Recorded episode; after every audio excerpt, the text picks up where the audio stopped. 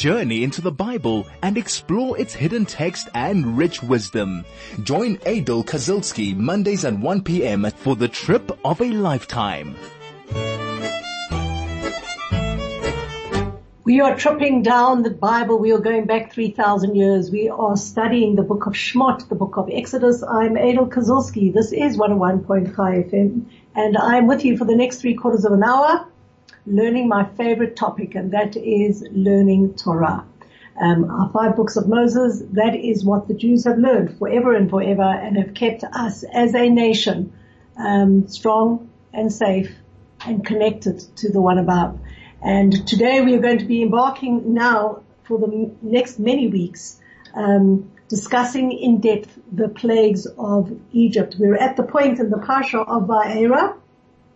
We are on, in chapter 17, verse 14, I believe. Um, no, actually, yes, I'm correct. Just double checking when I finished up last time with you. Yes, we are going to be starting um, chapter 7, I apologize, verse 19, and we are going to be discussing the plagues. Now, one needs to understand that when we are learning this, we are obviously learning what practically happened in Egypt in the time of the plagues. There were really abnormal, unnatural phenomena that happened that eventually convinced good old Pharaoh to let our people go. But as we know, there is the adage that in every generation we should see ourselves as if we are coming out of Egypt. Egypt is really a metaphor for our constraints, our, our slaveries that we, we uh, struggle in, in our lives. And there are many, many lessons to learn from the plague on many, on, on, from the plagues on many, many levels. One on an individual level in understanding how we have these plagues in our lives and how they actually affect us and how we can transcend them. Um, looking at it on a more national level, going and seeing, particularly today, um, I'm, I'm, I'm really, I get exhausted looking at the news and seeing all the destruction that is happening around the world. And we know that whilst we can explain things naturally, and that really was the problem with Pharaoh, right? He just kind of like kept on fobbing it off as a, as a hand of nature or something that his magicians could pull, a, pull apart. But really, all of these things that are happening in the world are lessons for us, for us to understand that God is talking to us, that he might not be as happy as he should be with us, and that, you know, we should take to heart. So, um, when we are going through this and we are traveling through this, uh, this, this, this discussion, I welcome your comments. I welcome your questions on 34519 or our telegram number 61 So what I'm going to do first is that we are going to go through the verses and then understand a little bit more from a historical point of view and then hopefully zoom in on what the plague of blood really means to us and what it is that we can learn from it. So as always, we look into the text, into the Hebrew, into the original, um, because that is where we get the most information. So chapter 7 of the book of Exodus, it's Parshat Va'era, verse 19. By Yom Hashem el Moshe. Hashem says to Moshe, Emor el Aharon, go and tell Aharon, Kach, kach matcha, take your staff, unetei yatcha al mimei Mitzrayim, and stretch your hands over the waters of Egypt, al naharotam, over their rivers, al yeorehem, over their canals, al agmehem, over their reservoirs, al kol mikne memehem, and in every container of water, what will happen? Yihiyu dam, they will become blood. V'hayadam b'chol eretz Mitzrayim. There will be blood in the whole land of Egypt. Uva'etzim, uva'avanim, even in wooden barrels and stone jars, blood would be everywhere. So we all know, um, and so does our little kids going all the way back to nursery school, that the first of the ten plagues was blood. And when you look at these verses, we can see that obviously Aharon couldn't go and touch all these bodies of water with his staff. What he did is he extended his hand out and touched the Nile River. And from him touching the Nile River, not only did the Nile River become full of blood, but all these other bodies of water were also transformed into blood. Now, as always, when we're looking at the verses, um, I emphasize all the time we should look in the Hebrew because it suggests much more. It's a very, very interesting way that God commanded um, Moshe to bring about the the the plague. He says, "Vayome Hashem el Moshe emor el Aharon." God says to Moshe, "Say to Aharon." So from here we can infer and we can understand that it was Aaron who struck the Nile with Moshe's staff. Why was that? Why couldn't Moshe Rabbeinu bring the plague himself? Which you will see in other plagues, certain other plagues, he himself um, was the cause of the other plagues. But right now, with the plague of blood, it is not Moshe that brings about the plague, but Aaron. And the answer is a very, very intuitive and very, very important one. In life, one must never, ever, ever forget the goodness that a person brings upon another or a circumstance or anything inanimate in nature, a thing, a something. So over here, we can see that whilst Egypt was now going to be punished through the river Nile, Moshe could not bring harm to the Nile. Why? Because when he was an infant, infant, the Nile protected him when his mother placed him in a basket and let him float on uh, the waters. The Nile also protected Moses against the Egyptians because, remember, the astrologers had predicted that the Redeemer of Israel would meet his end in water. And indeed, that was the reason why they made a law that made all the, the, the Jewish babies be thrown into the Nile. But as soon as Moshe was placed in the Nile, the astrologers and the magicians assumed that Moshe was dead and they stopped looking for him. And so since the Nile was a protector of Moshe Rabbeinu, he could not now strike it and bring about negativity. An incredible, incredible lesson in the art of gratitude that it doesn't matter how negative things are if somebody has done something for you, always stay in a state of gratitude towards them. Thank them. And even if it's not somebody, but something, remember to show gratitude as well. Chai FM, your station of choice since 2008. This is Aidel Kazilsky and uh, we are studying the plague of blood. If you've just joined, we are on chapter 7 verse 20. So just before the break, we spoke about gratitude and how important it is to say thank you and how you can see that Moshe would not lift up his arm, his hand against the Nile, um, um, showing a sense of gratitude how the Nile had in fact saved him. Moshe now you can see that there is this combined effort that even though God tells Moshe to tell Aharon on face value, Moshe and Aaron did this, kashet Hashem, and just as God had instructed, Vayarem b'mate, um, b'mate, Aaron held the, the, the staff high, Vayach et ha-mayim al asher b'yor, he struck the water that was in the Nile, le'ene paroi, in front of the eyes of Paroi, ule'ene abadav, in front of the eyes of his servants. Vayehehafchu kol hamayim asher b'yor ledam. And the waters of the Nile turned into blood. Now, remember that Paro was alone when Moshe warned him about the first plague. But the plague was not executed by Aaron until later when Paro returned with, uh, with all his courtiers. Now, why was um, the river struck with blood? Let's understand one principle that will be a recurring theme right across all the plagues is that divine justice is exact.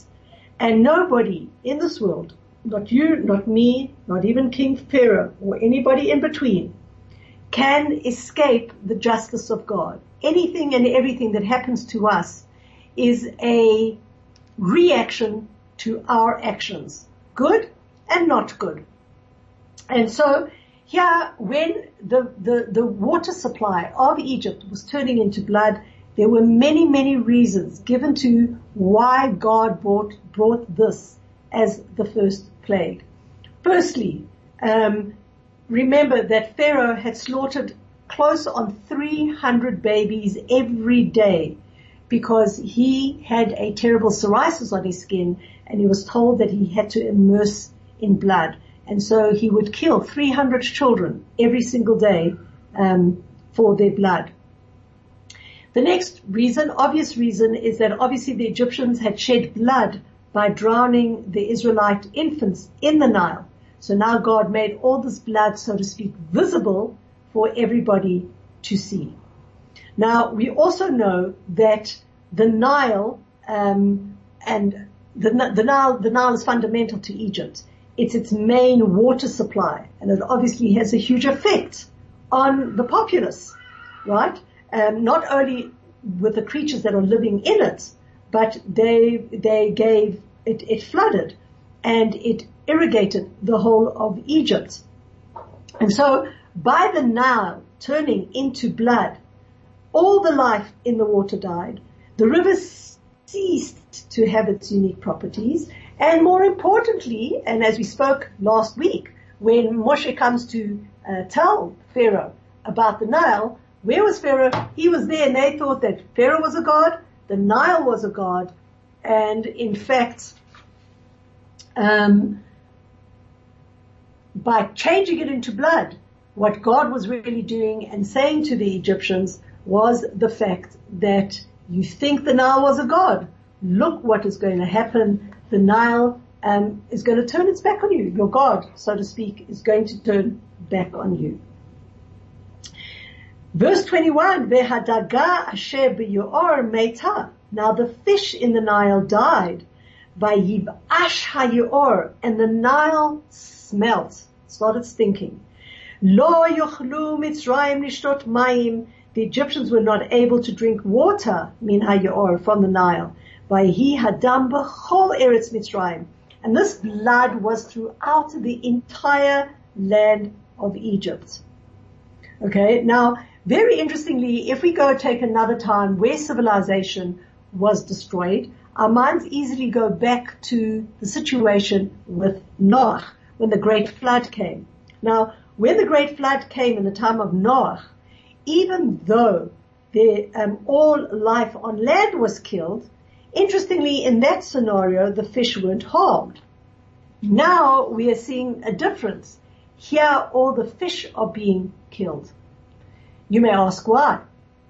And the answer is pretty simple because the flood came to the, the, the, the, the world because before the great flood, the biggest sin was sexual misconduct. It was rampant, not only amongst humans, but even the animals and the birds mated incorrectly, often with strange species, and so when God was cleansing the world, he had to unfortunately have cleansed the animals and the birds and they were killed, killed by the flood. The fish in the time of Noah did not crossbreed, so they were spared. But now, in this scenario, in Egypt, the fish had already participated in the crime. Why? Because when the Jewish babies were drowned in the Nile, who ate up the bodies? The fish. And so here you can see how exacting divine retribution is. The fish also deserve to die. Another reason why the Torah is mentioning that the fish um, died was to just drive home the point that the water had actually turned into blood and it wasn't an illusion. Because when Aaron struck the Nile, the water turned into real blood, not just like blood colored water. It had the taste and the smell of blood. It had the same chemical and physical composition of blood. And the fact that all the fish in the water died proved to the Egyptians that this was not a, an illusion, a magic trick, trick, because that wouldn't obviously um, call them, uh, kill them. Also, um, the fact that the fish died, we know that the fish obviously swim really, really underground. Um, the fact that the fish died made it very obvious that all the water, from the top of the water down to the bottom, down to the seabed or the riverbed, had turned into blood. Now, the blood, while everybody like has this image in their minds that the Nile turned into blood, the truth of the matter was that the entire Egypt was filled with, with blood. If an Egyptian had water in his mouth at the moment that the, the plague struck, it turned into blood. The Egyptian idols became covered in blood. Jars of food were polluted with blood. The beds of the Egyptians were found to be soaked with blood. When an Egyptian sat on a chair, he would find himself sitting in a puddle of blood. The Egyptians walked around with all their clothing soiled in blood. Okay, and they couldn't find water. It didn't matter what they tried to do. They couldn't find water. And eventually you can just imagine we know what it's like, God forbid, when we don't get water for a while. When stocks run out in the shops and there is no more water, then you become desperate. And so the Egyptians ran around trying to go find other sources of water. But as we learned last week, the plague of blood struck from the tip where the Nile entered into uh, Egypt, um, from the north all the way down to the south when it exited all the water, all the bodies of water, um, including the Nile, had turned into blood. And if they tried to drill for water, as the water came up, it changed into blood. Eventually, they became very, very, very frustrated and they landed up going to the Jews in Goshen. Now what was happening in the Jewish camp? Well, in the Jewish camp there was water. The Jews had fresh, fresh water. So they would go and say, pour us some water. The Jew would give them, the Jew would give them water and what would happen is that, is that it would turn into blood. If they tried to have two straws or tried to drink from the same bottle of water, the water would go into the mouth of the Jew and the blood would go into the mouth of the Egyptian. There was only one way for an Egyptian to get water. And that was by paying for water in Goshen. And this becomes a process where you might think, well, that's extortionistic. That's not fair. Why would the Jews do such a thing? They didn't do such a thing. But remember, the Jews had been slaves in Egypt for 400 years, some say 210 years. They never ever got a slave wage even. They never ever were recompensated for all their effort. And so as you will see through the processes of the, of, of the plagues, the, they landed up amassing fortunes of money because the Egyptians were so desperate. But in that, they were being repaid for their slave labor. And this again, I want to bring to your attention the idea of divine judgment. What goes around comes around, goes around again, and one can never ever escape it. And there is always a divine scale that is going to equalize. So we start seeing the equalization of what was happening here. So this was the first part of the Jews starting to be paid back for the 210 years of slavery and servitude. Vayasuchein Chartumei Mitzrayim. Now what happened was that Paro called his, his magicians and he said to the magicians, can you do the same thing? They did the same thing. Belatehim, they did the same thing with their black magic. And what was the consequence of that? Meaning that the Egyptians could change water into blood. Vayechezak lev Paro. Paro hardened his heart. Veloshama alehem. And he did not listen. Kasher diber Hashem. Just as God had predict, uh, uh, uh, predicted. Paroi, and Paroi turned away. By Yavo El Beito, he simply went back to his house. Velo Shat Libo Gam Lazot, and he didn't pay any more attention to this entire story. Vayechperu kol Mitzrayim svivot hayir mayim. All the Egyptians dug around the well. They were digging for, they were digging wells. They were trying to, because they couldn't drink any water from the Nile. Um, but even when they dug there, that also turned into blood. Apparently the only water they could was to use salt water from the Mediterranean Sea and heck, who knew about desalinization in those days?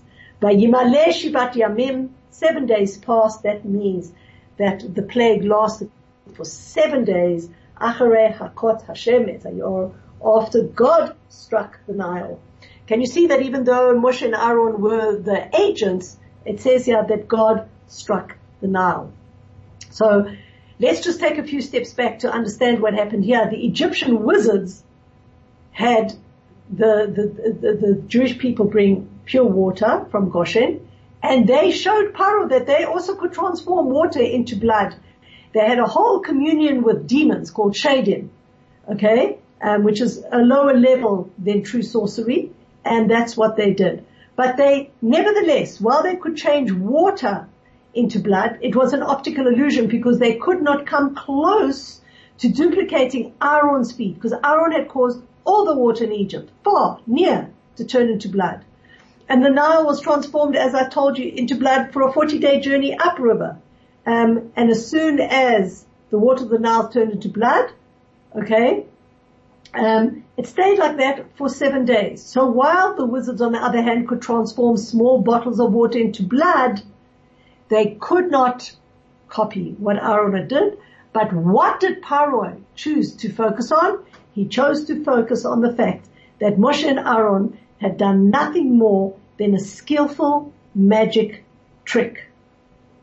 Okay? And he just, this is, this is the way that he just moved things around. Now, what I want to share with you is that you can, we, we can see throughout history that we have certain um, kings who are stubborn and who do not believe in God okay, and denied God, but at the end they land up um, in trouble. Well, let's talk about a few of them. One is the famous Nebuchadnezzar. Nebuchadnezzar was the Babylonian king that came to destroy the temple. He, he pretended that he too was divine. He would exclaim, he would exclaim, I shall ascend to heaven on a cloud. And it says that God would reply back and you will be cast, cast into the depths of the depth. And what happened in his story is that God eventually banished Nebuchadnezzar to a wilderness where the former emperor had to sustain himself with grass like an animal. And the animals considered him one of their own kind. And even after Nebuchadnezzar died, he was subjected to the greatest shame and humiliation and the Babylonians could not believe his son, his name was um, Merodach, Okay?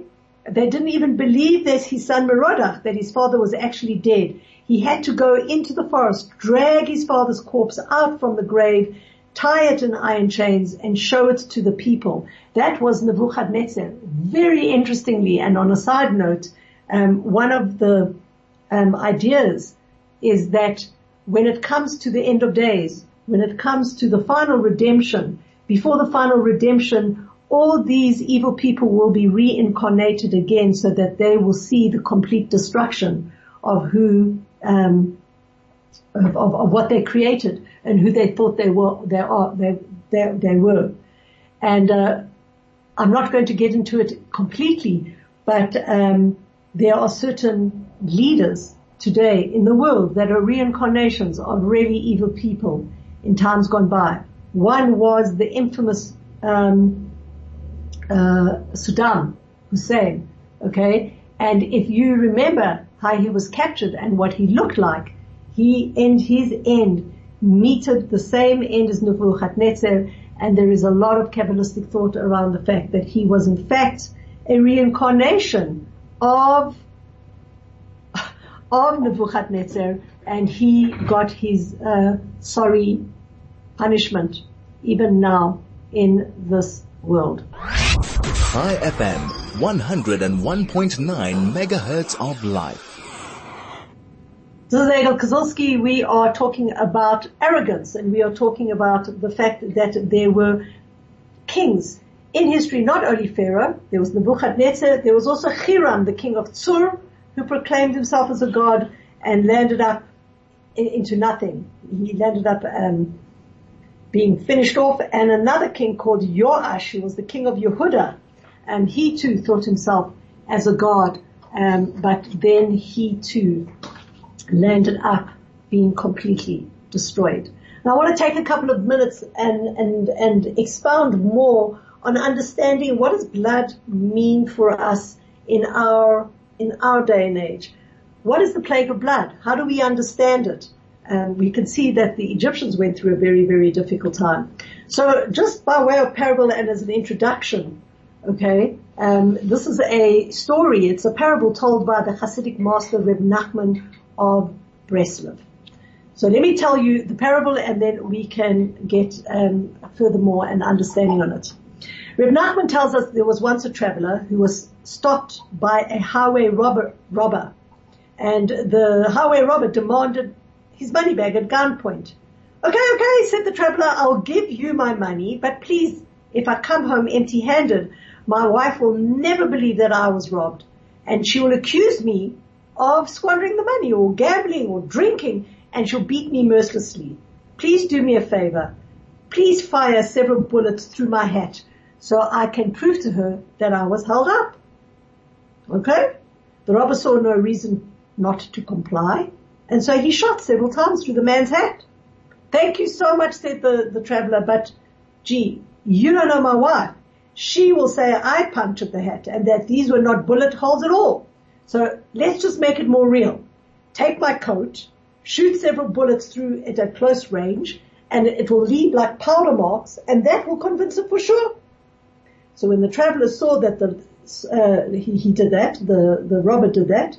When the traveler saw that the robber had pulled the last of the trigger, that he'd hit an empty chamber, he himself pounced on the robber, gave him a good donner ring, knocked him to the ground, retrieved his money bag, and he ran away. That's the parable. What was Reb Nachman trying to teach us? Well, Reb Nachman goes and says, you know, each and every human being, each and every single one of us has a, a thief. That thief we call the negative inclination. And it lingers within us. And that negative inclination is always continuously trying to rob us of our inner good, of our spirituality. Yet, many of us discover the willingness and the power to battle our thief only after that thief has fired all his bullets against us. Meaning only after we have allowed our unhealthy addictions, our impulses to consume our lives, do we realize that they were hollow, they were empty, and we finally find the courage to subdue the thief and embark on a path of recovery. Nine out of ten times, almost 99 out of a hundred times, we as human beings only turn around and start looking at our lives and where we are and where, where we've come from when we have basically hit rock bottom. When those negative impulses and that negative inclination, or in Hasidic terminology, the nefesh baham is the animal soul, has got the better of us and has shot a lot of bullets through us. Okay? So, why am I telling you this? Because this is the story really of Paroi, Paro is having bullets shot at him. Okay. He's being pulled away all the time in understanding that no, this is just an act of nature. No, this is something that my magicians can do. And eventually he will come to a point where he will hit rock bottom and he will have no option, no more cognitive understanding anymore to go and say, I'm not letting the people go because he eventually does let the people go.